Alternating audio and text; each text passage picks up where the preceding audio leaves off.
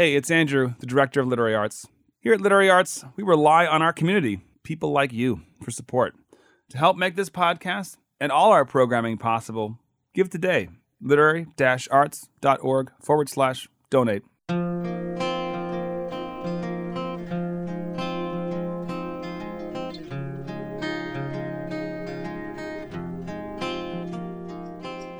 Welcome to the Archive Project. I'm Andrew Proctor, Executive Director of Literary Arts. The Archive Project is a retrospective of some of the most engaging talks from the world's best writers from more than 35 years of literary arts in Portland. In this episode, we feature Zadie Smith in conversation with New Yorker staff writer Parul Sehgal. Smith is one of the preeminent fiction writers of our age. She burst onto the stage in the year 2000 with her debut novel, written while she was still in college, called White Teeth. It was a huge bestseller on both sides of the Atlantic and signaled a bold new talent had entered the literary world. Since then, she has published six novels, two collections of stories, and three collections of essays, in addition to dozens of book reviews and pieces of criticism in some of the most influential publications in the world, including The New Yorker, The New York Times, and the London Review of Books. She has become an important public intellectual and a voice for a generation came of age around the turn of the millennium. What is special about this episode is Smith does relatively few public appearances. The last time she was on our stage was more than 20 years ago. The occasion for joining us this fall was the publication of The Fraud. Her new book, a historical novel, is particularly notable as it is a big departure from her previous work, which has primarily been preoccupied by contemporary life. The conversation you're about to hear is remarkable for Sehgal's breadth of knowledge of Smith's work and for how this brings out a very broad conversation about the power of novels to humanize and complicate both the small ethical dilemmas we face every day and the big existential issues of our time. Smith also talks about how she was inspired to take on her first work of historical fiction, in part because of the ways she feels that history can often be too easily simplified or, quote, flattened by what she calls the narcissism of the present. And just like in her novels, Smith is very, very funny. Our episode opens with a brief reading from The Fraud. Here's Smith. Um, it's incredible to be here. It's such a beautiful place. I, this is not going to be Indiana Jones with a soundtrack. This is literally going to be a person reading from a book. just, just in case you were worried. It's just one chapter. The chapters are quite short in this book, it's about five minutes. This is a moment in which Eliza Touchet, who's a Scottish abolitionist who's been watching a trial for a long time, meets one of the witnesses in that trial, Andrew Bogle, who's a previously enslaved guy from Jamaica, and Andrew's son, Henry, who's a mixed race boy of about 16 years old, who's also been in the courtroom. This is the first time they meet. She had imagined this encounter, pictured herself accosting father and son, just like this, outside the court, and then the walk down Great George Street to a chop house, the corner table by the window, even what she would say as the arthritic Mr. Bogle slowly took his seat. But nowhere in these mental projections had she imagined being asked to explain herself. No more than she expected the figures in her dreams to stop what they were doing and ask their sleeping author why they flew in a hot air balloon or visited China or dined with the Queen. Or... It's surely not a difficult question, Mrs. Oh, touche. Mrs. Touchet. My father has had a very long and trying day. I consider it my duty to protect him from any further exertions. I'll ask again what is it that you want with my father? He did not say my father. He had no hint of that Caribbean lilt she had expected and heard at various lecterns over the years, and for a moment this threw her. And nor was this young master Bogle, like those musical voices of memory, pleading his case. On the contrary, it was Eliza who now found herself pleading. Well, I, I only wish to speak with him, but perhaps he might answer for himself. Mr. Bogle, the elder Bogle put out a steady hand to still his excitable son. Madam, I have spoken. I have spoken and I have not been believed. I think I have now finished speaking. Sir Roger is ruined, and if he is ruined, how much more ruined am I? No. Now I will go home. Come, Henry. But Mr. Bogle, I believe you. And saying it aloud, she realized it was true. He looked at her narrowly. He'd been holding his top hat in his hands, now he sighed and put it back on his head. Well, it is of no consequence now. On the contrary, Mr. Bogle, there is to be a criminal case in which no doubt your testimony will prove consequential, particularly given that the public interest in your situation is at present so lively. Henry frowned. You are a journalist, then? I, well, no. I am a writer, improvised Mrs. Touchet, colour flooding her cheeks. She had hoped not to stumble into a direct lie. But something about the shrewd, dissecting gaze of this son pushed her onwards. I mean, that is to say, I write occasional pieces for a periodical, Bentley's. And I feel certain our readers would be very curious to hear more of your father's story. I see. And what would it pay? Pay? I'm sorry, I don't understand. Mrs. Touchet, with all due respect, if my father has something that is of value to you, then it is only fair that he should be paid for his trouble. We've been told that these London papers sell twice as fast on the days when my father's testimony appears, and yet so far, we've seen no advantage from it whatsoever. Mrs. Touchet struggled to hide her disappointment at this open display of venality. She clutched her bag a little tighter in her hands. Mr. Bogle, I'm afraid I cannot pay for interviews. As far as I'm aware, it's not common practice. A private look now passed between the Bogles that she did her best to read. Offence, hunger, pride. But if there is some other way in which I might be of assistance, perhaps, well, I wonder whether you and your father might not join me for a good hot meal. You must be in need of sustenance after such a long and trying day. Had she gone too far?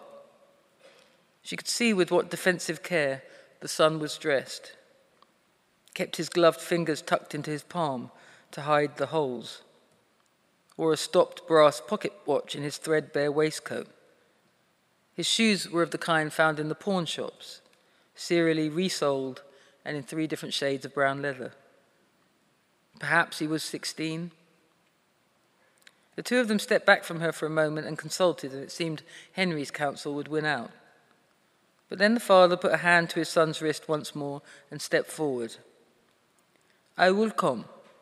My son will walk with us as far as Regent Street. He must go to Sir Roger.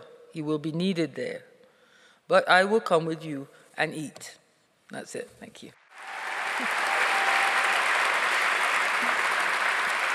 Um, Hi, I'm Parul. Hey. I need tissue so I'm a little bit of cold. okay. Hey. Hi, Zadie Smith. Hi. Thank you so much for being here. Um, I'm so honored to be here with you.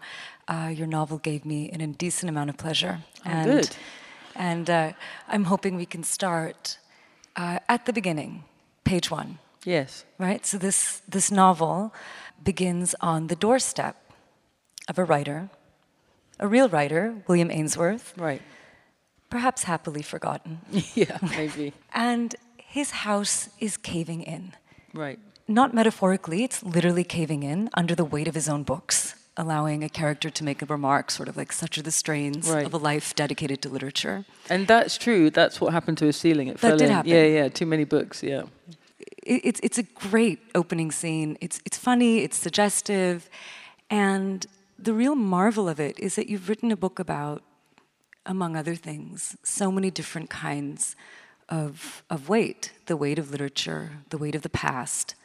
The weight of making it as a writer.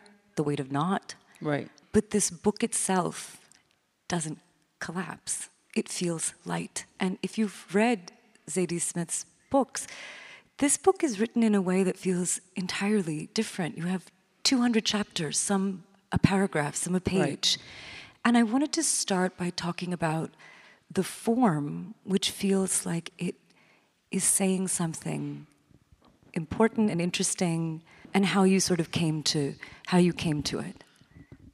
I mean, that might be the '90s kid in me that I, I wanted to write a deconstructed Victorian novel. That was always the idea. I wanted it to be light as a feather. It didn't end up that way. Like I always have a dream of, you know, 60,000 words and blah, blah, blah, blah. But it's 100,000 words. But it, it, it, does look longer than it is because the chapters are actually very short and it's much shorter than White Teeth or anything like that. So I wanted it to have this um, kind of sense of a confection. And I think part of it was knowing something about England, a country I grew up in they're so attached to their sense of humor, right? And, and one of the problems we're talking about injustice in England is that it's not funny.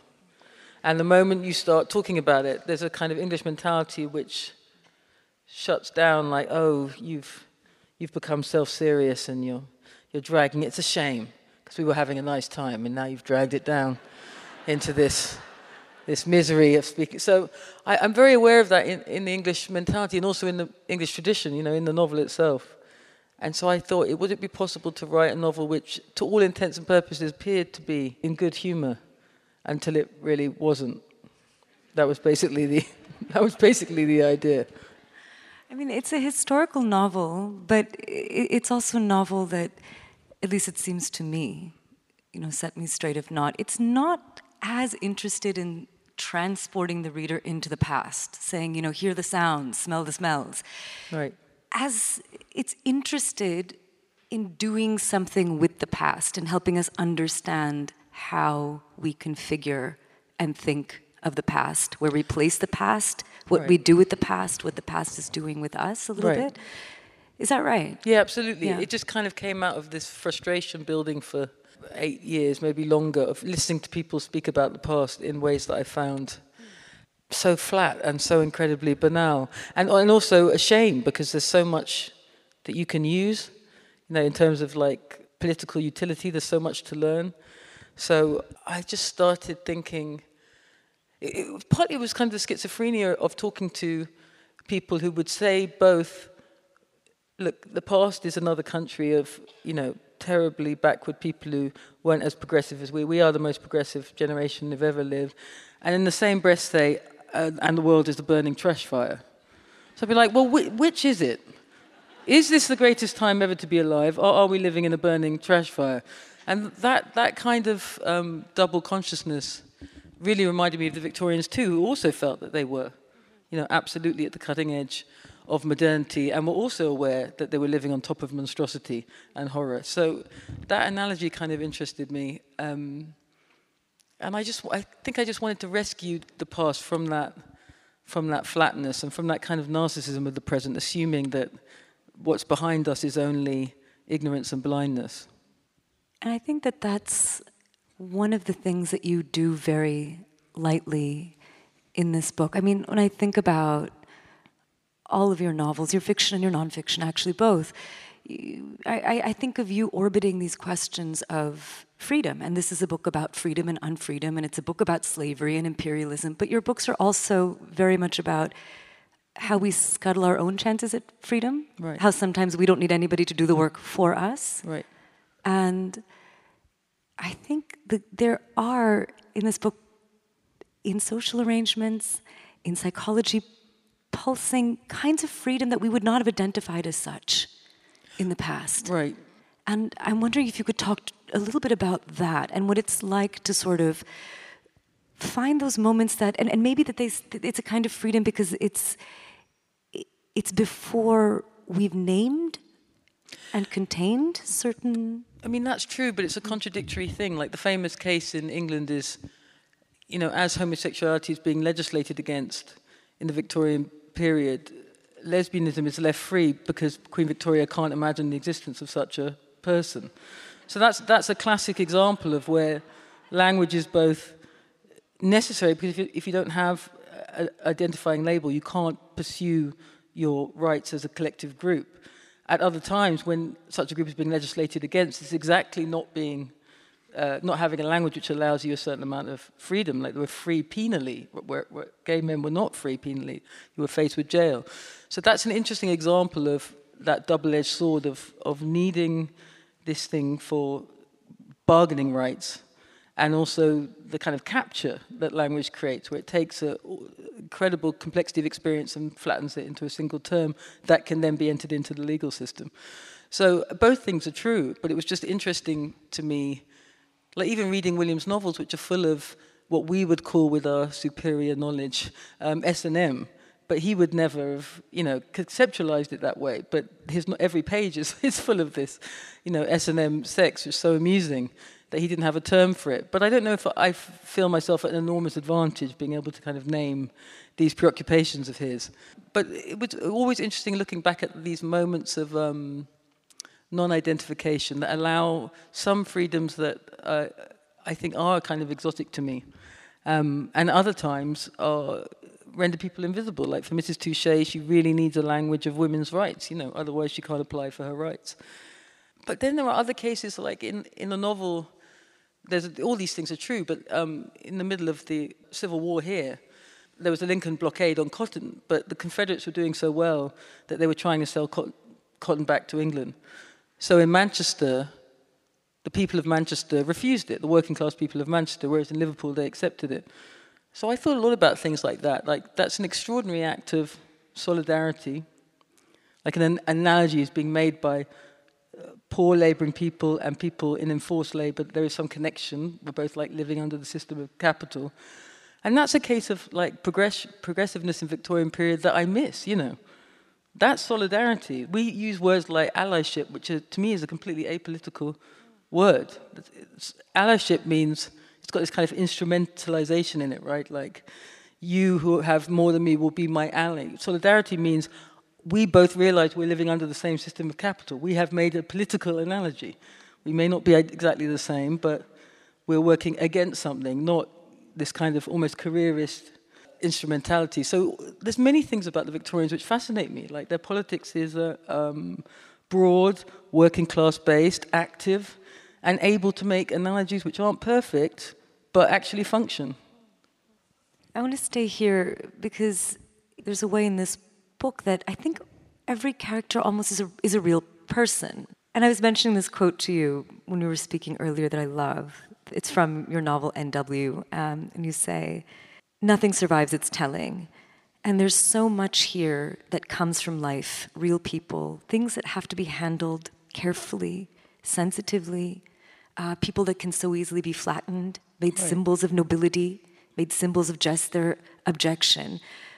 Tell me a few of the things that felt very important to you to get right. Probably the most important was Andrew Bogle, the previously enslaved man, the scenes on the Hope Plantation.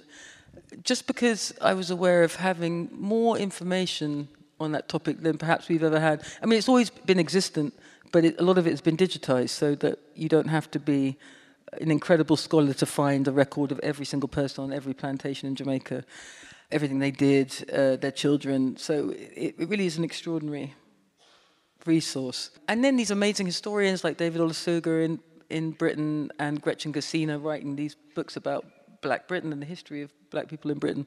So I was not short of facts. But I, I realized as I was writing it, the temptation is again about the narcissism of the present. The temptation is to tidy up even oppression into a version that pleases a contemporary audience. It's oppression as they imagine it to be. Um, and so what I really had to do was kind of get out of the way and uh, not add anything.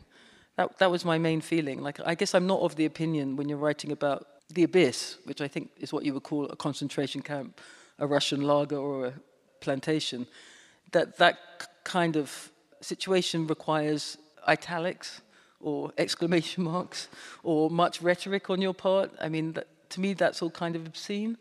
Uh, you just need to uh, state as, as, simply as you can what occurred. And also, Keeley, from the perspective of the people who are actually in it.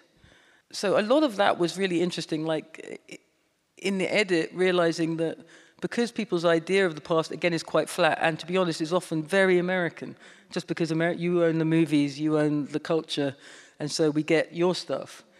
It was really hard to explain sometimes to editors, like, here's an example, like Andrew Bogle gives testimony in court for almost three years in 1873. So I'd have young editors saying, I don't understand, why is a black man in court giving eh, testimony? I'm like, well, I know what to tell you.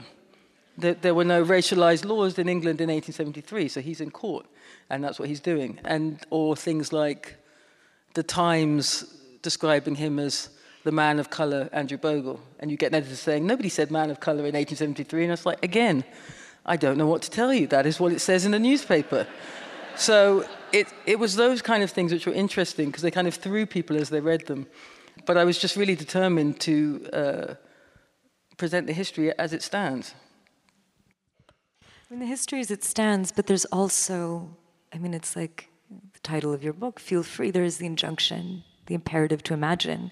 And the person leading us through this book, I mean, once again, I think in this book you've, you've created this great clamorous cast. I'm very curious about who steps forward and says to you, we're going to see this through my eyes, right? And so we yeah. see this through Eliza, Touchet, Mrs. Touchet, as you very yeah. decorously call her. And why why did she become the person who could tell us? Believe me, that was not the intention. I spent like ten years researching a book about a, a ridiculous novelist called um, Ainsworth and um, Andrew Bogle, and the way their lives intersected. And that was my only intention. If I thought about Mrs. Touchet at all, I thought, you know, it's odd that she appears in the letters sometimes, and Charles Dickens will say things like, I'm coming to dinner, but is she going to be there?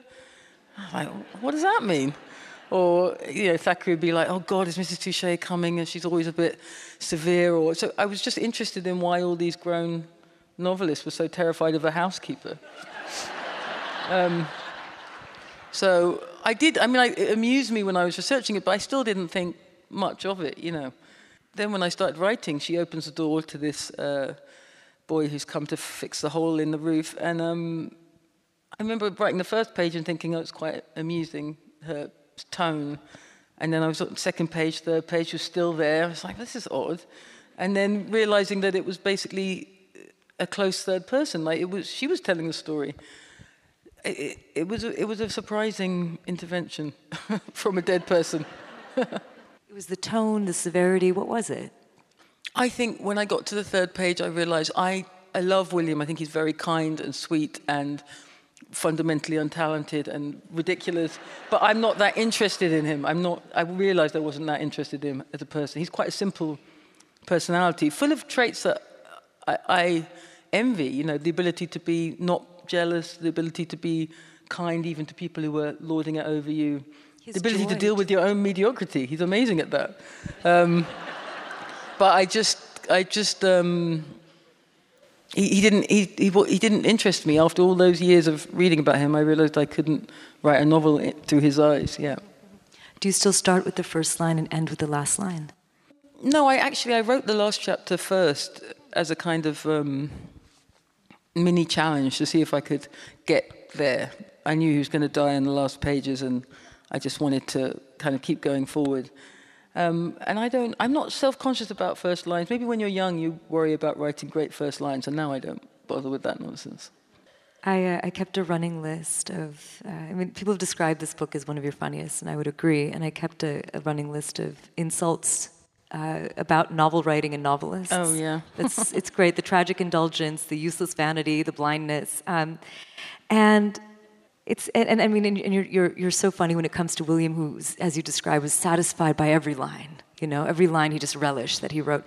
When I think about your work, I I wouldn't say that I think that you're attracted to difficulty, but I get the feeling sometimes with your novels that there's almost like a there's some kind of constraint or private challenge or, or, or something going on that we sometimes are privy to and sometimes are not but we can i see such variety in in the books you know in the novels almost like distinct periods.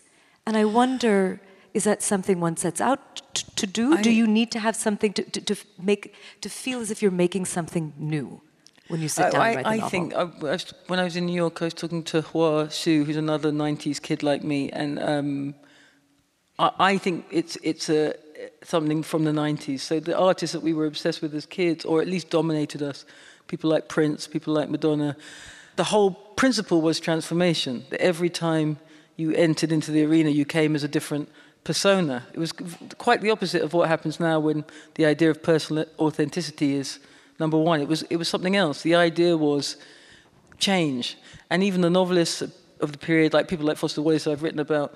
Now we have these short story collections which are like artfully linked short stories, which are all in one place. But the idea then was kind of mastery, like I'm going to show you 15 different things. That's a very 90s conception, I think. And the other thing that I think is a hangover from that is the fact that we all watch so much television. The way you, you guys are on the internet, we were on television like nine, ten hours a day, every single day for your entire childhood. And I, I think the writers who came out of it came out with a deep suspicion about the way time is treated in television, the way chronology works, the way narrative works. And when I think of my cohort and around me, uh, like people like George Saunders, and it, it's always about trying to get out from under the that neat idea of this is what a life feels like. There's a beginning, a middle, and an end. There's jokes. It's a sitcom, basically. You're the hero.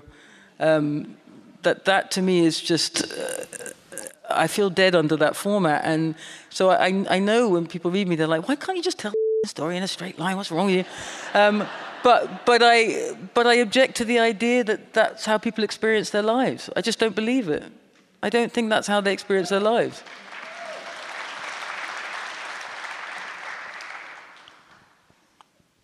Even so, I think that with this book in particular, there's an ease to the sentences. There's something. Yeah, it, it was a, jo- a something's radiating write. off of it that I. It made me very curious about the actual conditions of, of, of writing it. Can you, I mean, I, I know that you were circling uh, yeah, story. I didn't have years, any um, agonistes. I didn't, I was just in love with novels and what they can do, and I felt maybe it's a condition of being in your 40s that you can, you can just do things more. You, you've got a certain amount of skill after a while that certain things aren't a struggle anymore. I think the tragic thing about novel writing is the moment that moment comes, you immediately stop understanding anything about contemporary life. So it's like, what a waste of time.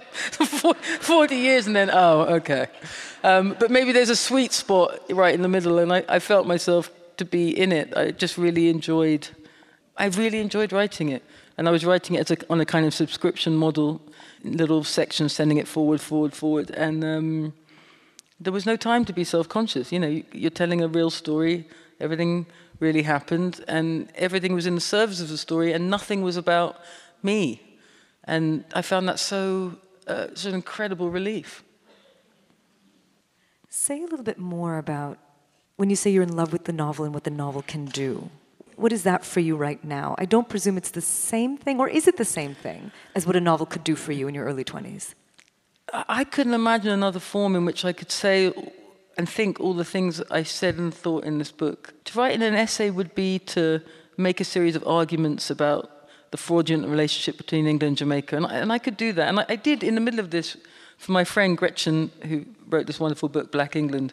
I wrote an essay as an introduction to her, a new, edition of Black England.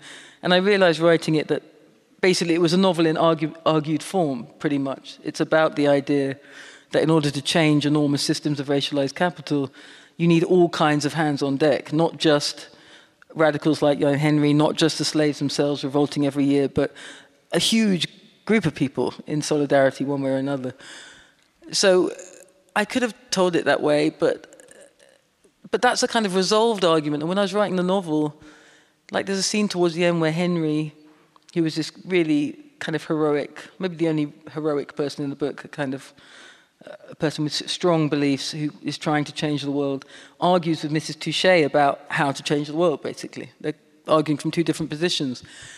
And when I sat down to write it, I really, for the first time, I think, ever in my writing life, thought, ooh, what's going to happen here?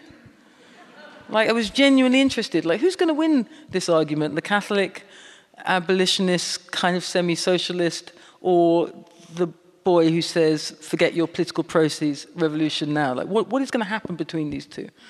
And I don't think that can happen in an essay, that kind of freedom of um, discussion between two, two parts of your brain or two, two ideas. But how do they inform each other? The novel writing, brain, self, perceiving being, and the essay writing, more. But even your essays, you don't write your essays to persuade. I would actually disagree no, no, with you I, there. I, I, I mean, I try. I do. My you main argue, principle is, you know, I don't, I don't really care what you think. I'm just, I, am trying to, I'm trying to encourage you how to, how to think.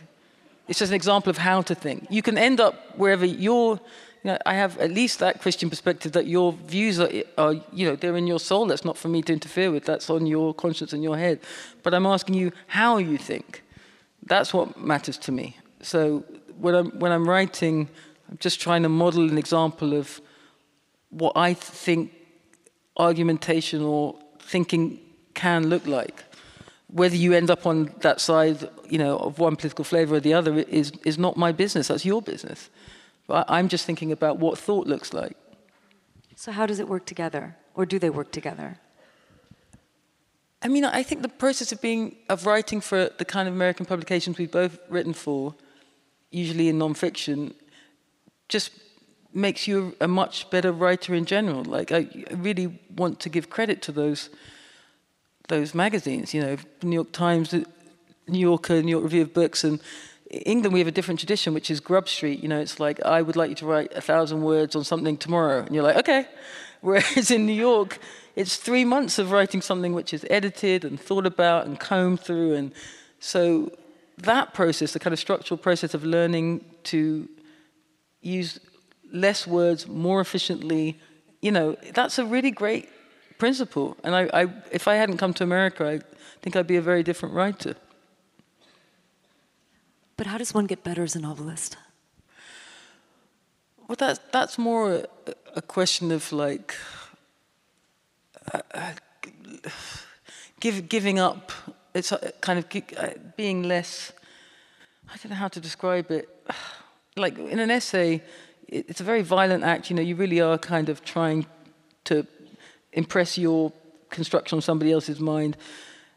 For me, novels are more subconscious. You know, they're more about let, letting go. And um, I wrote this quite subconsciously, and that's quite em- embarrassing, right? Because there's things you, they're going to be obvious to people because you're not trying to um, present yourself a certain way. You're just kind of in a flow state or whatever. So I, I think novels are a bit embarrassing in that way because the more of them you write, your preoccupations, your obsessions, your ticks, your flaws, all are laid out for everyone to see. Like, you know, when, when Philip Roth finishes, you know, 20 books, someone says, I think you're a misogynist. And he's like, yeah, well done. Yes, I, yes, that's correct. but you think he doesn't know that? He, know, he knew that. Um, so these, these things are em- embarrassing, but, but they're also, you know, I love Philip's work. I love the energy, and uh, of course, I understand his blind spots, but he knew them too, you know, and they become more and more revealed the longer you go. Yeah. I mean, the way you describe it, it, it you know, writing fiction seems so much more vulnerable than writing criticism, which can feel. I mean, even the kind of criticism you write, it can feel more. Um, yeah, I feel very defended. defended. Yeah, when I'm writing criticism, I don't. Fiction is completely vulnerable, and um, particularly if you're very, very attached to the idea of uh, what does this novel say about me. Right. It'd be very hard to write under that condition, I think. Right. But I'm trying to think about, I mean, I think one of the things that is so remarkable about your essays and your nonfiction writing is that they don't conflate, as you were saying, knowledge and thinking. This, they seem to be different things sometimes, you know, and you want to show thinking as active. You change your mind, you are interested in active ambivalence. And I'm trying to think about the kind of thinking that novels can do because I don't think it's just a matter, right, that the novel can be, it's, that it's just big enough or copious enough or that there can be artifice. I think I, I, keep feeling that there is a different kind of attention or a different kind of pressure a novel is also putting on thought. Yeah. I, things can be bracketed, you can contain more than one idea simultaneously which I don't think of as ambivalence. I think that's like necessary for an adult ethical life and an adult political life. One of the things I think you really notice as you get older, or I've noticed that when I was young, it seemed, I don't know if anybody else felt this way or if they do now that they are young. I just thought, it's so easy to be good. What's the big deal? What, what the f are you all stressing about? It seems so simple. And when you're young, you realize that you, your ethical area is, is so narrow, right? It really only involves you and maybe two or three friends, and it really isn't that difficult. But the moment that ethical area expands to children, partners, friends, cousins, citizens, it starts to get super complicated because, of course, being good to one person might involve being bad to another. Our rights and duties are in tension, they're not in one straight line. So I think novels kind of dramatize that fact that all these things you want to do uh, involve wins and losses for so many different people, and it's such a complicated arena. Anybody with a kid, you know, you've already committed about 50 ethical errors between 8 and 10 in the morning. It's not, it, you can't live in, a, in this, per, it's impossible. So it, it becomes really hard to see yourself as a person of unequal goodness. I, I think that's really hard for adults to do because it isn't true. When I think about your work, I think that novels for you invariably involve the problem and the pleasure of other people. Yeah. You know? It's not it's it's it's a relief. It's a, it's a way to escape the self. It's a way to be curious. It's a way to think about those responsibilities, right? Is yeah. there something about the novel that helps that kind of thinking and feeling for you? Well, I think maybe one part sometimes missing from our ethical discussions is, in fact, I saw it written about today somewhere, maybe in the Times, is moral luck. Some of the things which allow me to think of myself as a good person are literal moral luck. Unlike Andrew Bogle, I'm not, um, you know, in a plantation in 1872 in the role as overseer. Now that's moral luck. I don't have to make the kind of choices that Andrew has to make. He's trying to help his children survive. He has a role of some power within the plantation, despite being a black man, which was very common in Jamaican plantations. The idea when I was writing that, that I would judge a man for being put in a position, no more than I would judge, you know, I was reading this wonderful Primo Levi essay, The Grey Zone, about the various roles that his fellow Jews sometimes had to take in concentration camps. The idea that you would judge somebody's role in such a place is to me perfect evidence of this kind of moral luck. Like what Primo Levi says is such an interesting double argument, which is he says there is a difference between people who did that and people who didn't do that, and but the moral difference between them is for me to know and for you to shut your mouth about. That's basically what he says. You have no idea. I was there, you were not there, and you can't imagine these gradations of complicity because you've never been put under such circumstances. So that's kind of how I when I'm thinking about other people, I'm also thinking their scenarios are almost unimaginable to me, and my moral luck is obvious. To be born in 1975 in England is moral luck number one. It's almost unprecedented. You know, the gazillions of people who didn't get to be born in 1975 in England? That's moral luck beyond imagining.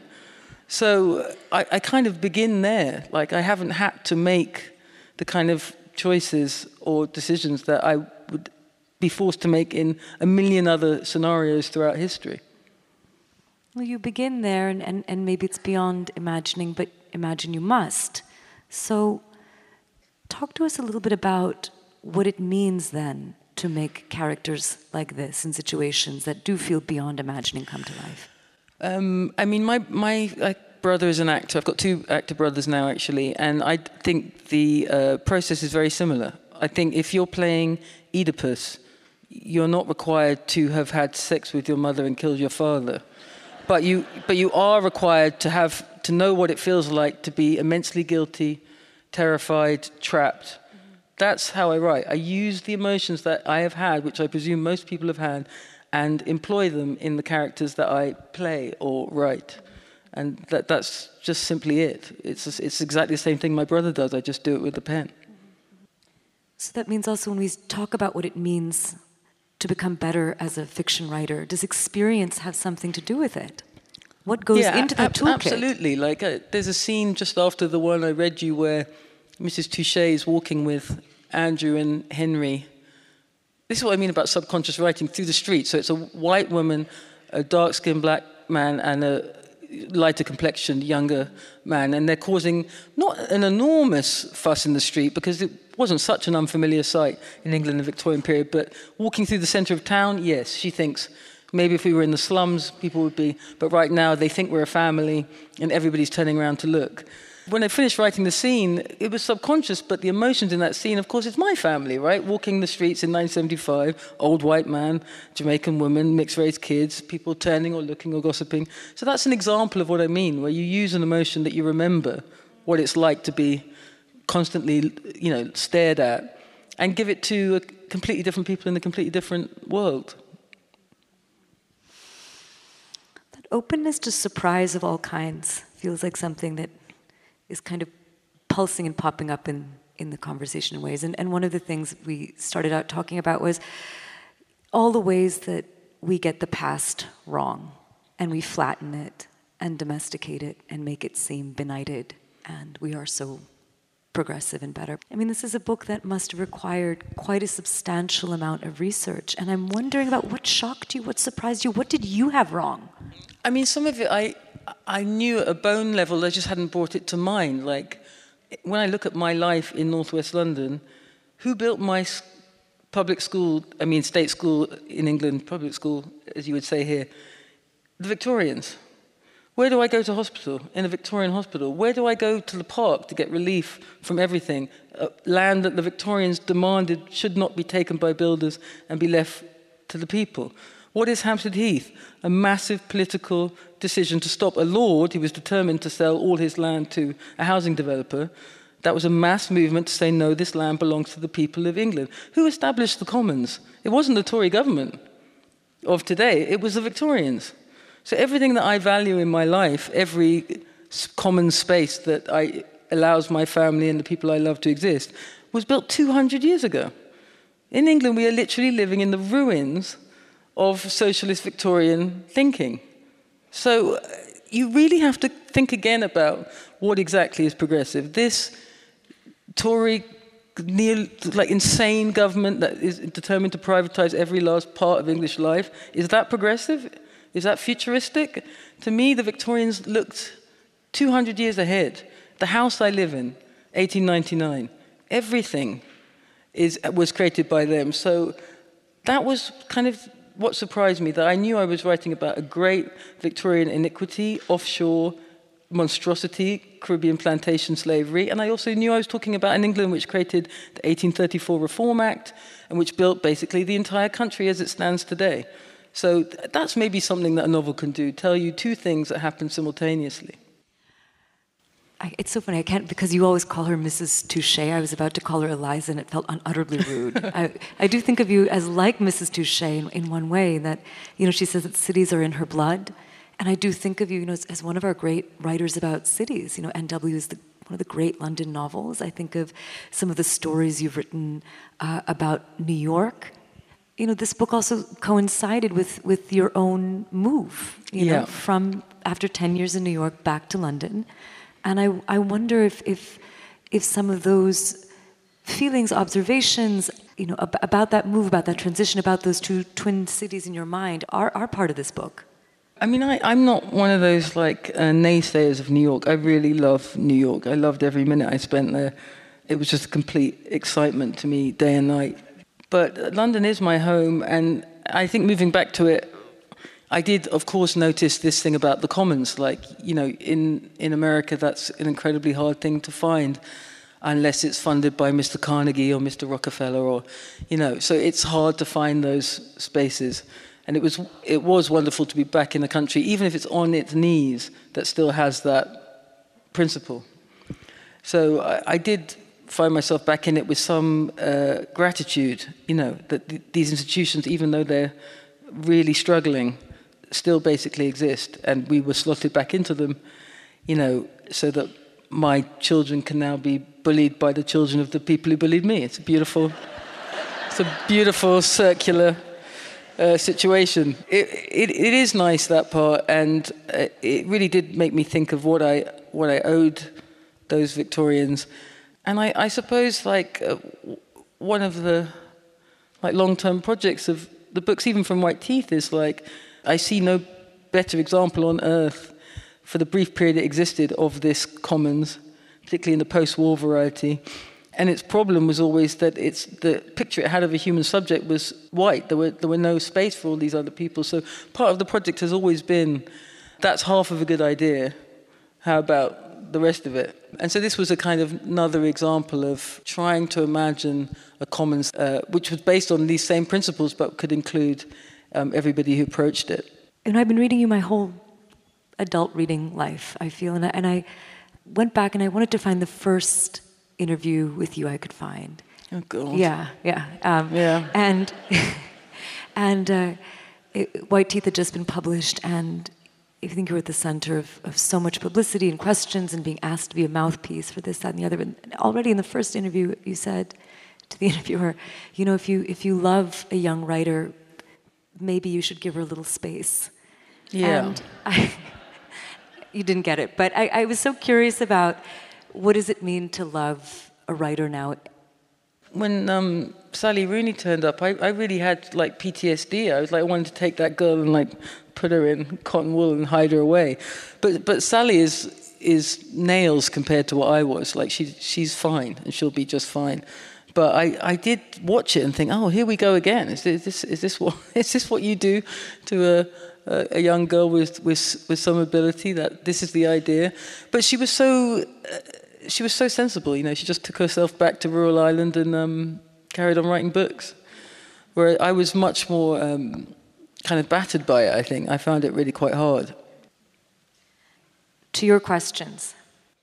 Somebody wants to know when the title The Fraud came to you and a little bit about what it means in this context. I mean, they always come first. I never, I'm always amazed when people are wondering about the titles for their books because to me it's central. But I think that's because the novels themselves, for good or for bad, are essayistic, right? So on beauty is it's about and fraud this is about lots of different kinds of fraudulence and there are people who don't write novels in that way at all you know who who are coming from ideas in that way i love those kind of novelists actually and i sometimes dread the kind that i am this was immediate yeah it was it was an immediate title and um, I, I, I just lo- loved it from the start in your essay, Rereading Barthes and Nabokov from your essay collection, and Changing My Mind, you discuss the transaction of meaning between the author and reader of a text.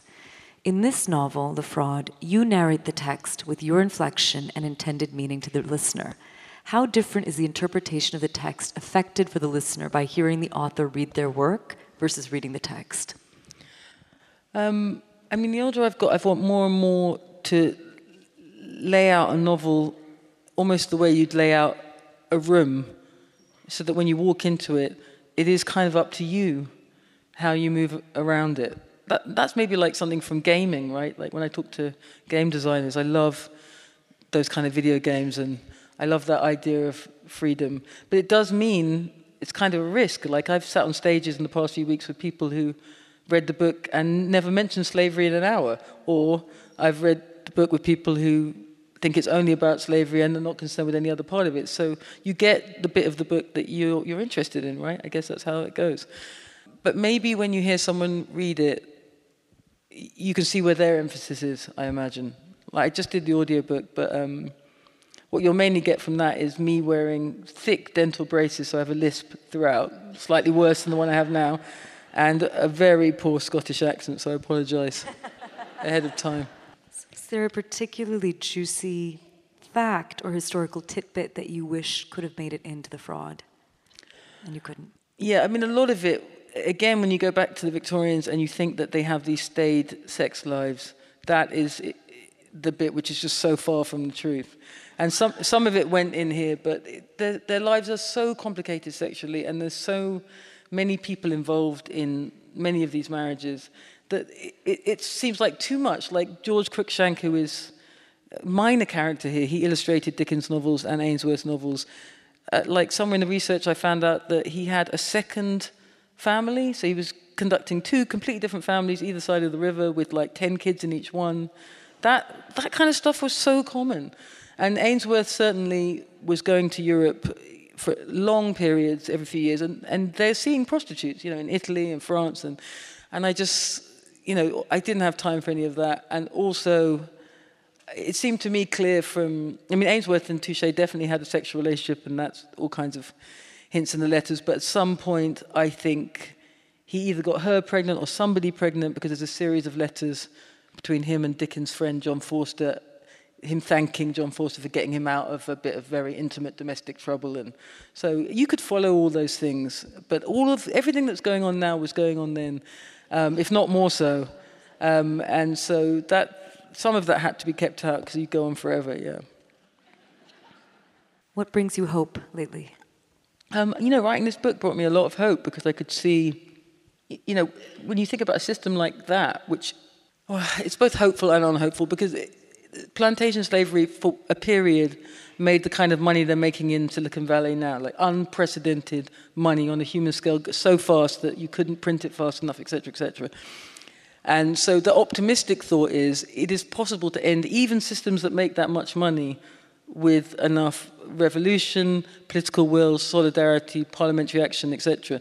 That's the positive version, which I try and hold on to. But there is definitely another argument that those things only start working when the extractive system is on its knees. So the land was literally falling apart. The system itself, by 1830, the thing is over anyway. No one's making any money. They're in debt, in fact. And so the cynical version is those kind of political movements only work when there's not another dollar to be made. Um, and that makes me feel bleak. And, and when I think of the analogies with our friends in Palo Alto and with this climate crisis, you do wonder like, do you have to be on your knees before all these political movements actually function? I feel like that might be a great rousing note. Thank you. To end on. Thank you so much, Thank for you. being here. Thank you, Zadie. Thank you. Thanks. That was Zadie Smith in conversation with New Yorker staff writer Parul Sehgal from Portland Arts and Lectures in September 2023. This has been Literary Arts, the Archive Project. It's a retrospective of some of the most engaging talks from the world's best writers from more than 35 years of literary arts in Portland. The Archive Project is produced in collaboration with Oregon Public Broadcasting. To hear more, subscribe wherever you get your podcasts. Our show is produced by Crystal Ligori and Matthew Workman for radio and podcast, with oversight by Amanda Bullock and support from Liz Olafson and Alberto Swem, and I'm the executive producer. Special thanks to the Literary Arts marketing staff, Joe T. Roy and Hope Levy, and the entire Literary Arts staff, board, and community. This show would not be possible without them. Thanks also to the band Emancipator for our theme music, and thanks to all of you for listening. I'm Andrew Proctor, and this has been another episode of the Archive Project from Literary Arts. Join us next time. Find your story here.